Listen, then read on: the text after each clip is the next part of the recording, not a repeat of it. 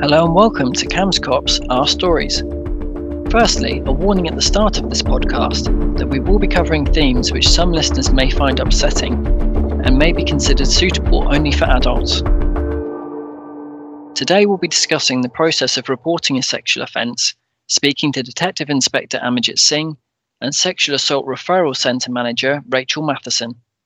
We will also be speaking to a survivor of a serious sexual assault as she discusses her experiences and how she reported what happened after initially being worried that she wouldn't be believed. So it happened in April 2015 and it took place in a hotel. I was away on business and the perpetrator was my line manager. I'd known him for eight years, um, had an okay working relationship, but never really liked him as a person. He was the sort of type of um, womanizer and very arrogant. But as I say, to work for professionally, everything was was fine.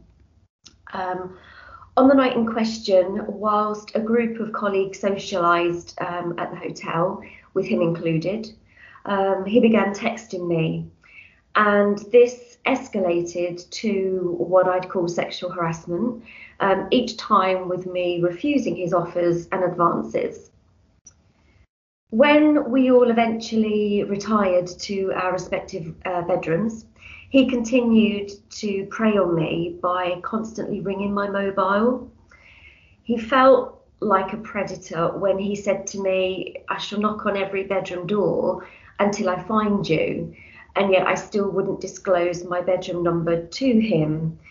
But on the phone, after some noise and like a dropping, smashing sound, the line fell silent, and I assumed that he had finally given up and passed out. But unbeknown to me, he was more determined than ever to find me, uh, even after falling down a full flight of stairs near the reception area. He had ransacked reception um, and found my details, including my room number. And then he found a night porter and he lied to them, stating that he was my husband. Obviously, I'm an employee, so he knows my, my surname. Um, and he said that he'd lost his room key for room 26, which was mine. Tragically, the night porter escorted him up to my bedroom and he let him in. I was in bed in my pajamas in the dark. For the next 20 minutes, he sexually assaulted me, and it was only the repeated action of throwing me to the floor which raised the alarm with a family below. After squirming away and grabbing the ringing bedroom phone, I screamed at the caller, who happened to be a, the staff barman from earlier on. I screamed to him to come and rescue me from the man in my room. He arrived within what felt like seconds um, and escorted the perpetrator out. I sat on the bedroom floor for hours just sobbing. Trauma affects people in different ways, and what we do is we address the needs of the patient as they come in or before they come in to make sure they feel as com- comfortable and supported as possible. It was playing over and over in my mind 24 7, and it was both unbelievable but very real at the same time. I knew what had happened was wrong, I knew it was a crime, and that I'd been violated and hurt. And so I thought, realistically, I only had two options I either report to the police or I don't. And of course, it was difficult, but once I decided to report my sexual assault to the police, then to me, it was just a case of turning up at a police station. So I remember I felt scared, but also reassured that these were the people that were going to help me rape investigations and serious sexual offences are one of the, if not the most challenging investigations to prove in court, because essentially most of these cases are one word against another. However, as investigators and officers, it's really important that we are professional in our conduct, uh, that we support the victims, but also we gather as much evidence as we can. Um, a lot of that relies heavily on our victims supporting the prosecution, um, and there are measures that we put in place to do that. But also, the officers are trained to ensure that they gather evidence from other, a wide variety of sources and have an ability to gather that evidence professionally. We don't encourage our survivors to report to the police. We have um, we have many people who come use the SARC who um, have reported to the police. However, we also op- offer an option where people can self-refer, um, and this is so that they can um, get the the care that they need without reporting to the police. Um, and I think that's incredibly important because I think what the self-referral option does is it buys people time. So they're not trying to make a decision when they are experience experiencing trauma. Um, so what we what we tend to do is if they want to have forensic samples taken, we can store those for seven years. So if they want to go to the police during that time, then all the evidence is still there. Um, but we are entirely patient led. My life pre trauma no longer exists as I knew it. Um, I've grieved for the person that I used to be.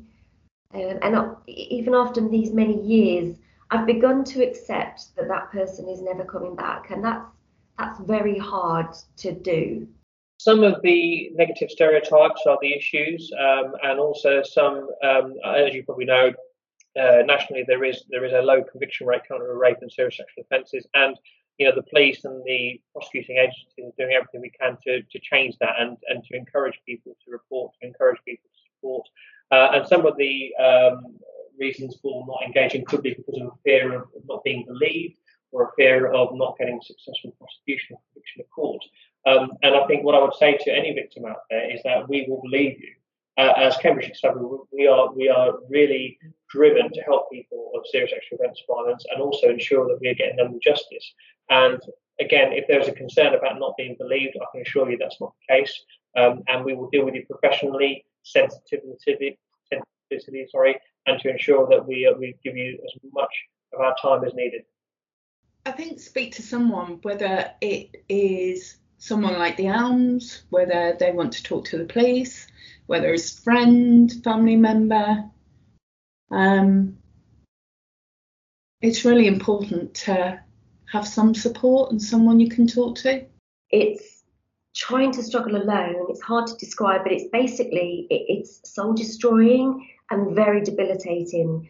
You you can't really function, and any survivor of this type of crime will probably resonate with some of what I'm saying having a safe place to visit and receive some aftercare support um, and even to just discuss your options is a real lifesaver. Like I say, I was so alone, not knowing about the service, that I did think I only had two options, and I wasn't even functioning probably correctly to to make rational decisions you can decide via the ELMS whether you want to go on to report your assault as a crime or not.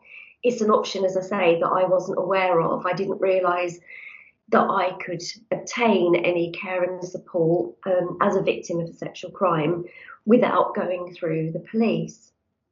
Every emotion that you feel is valid.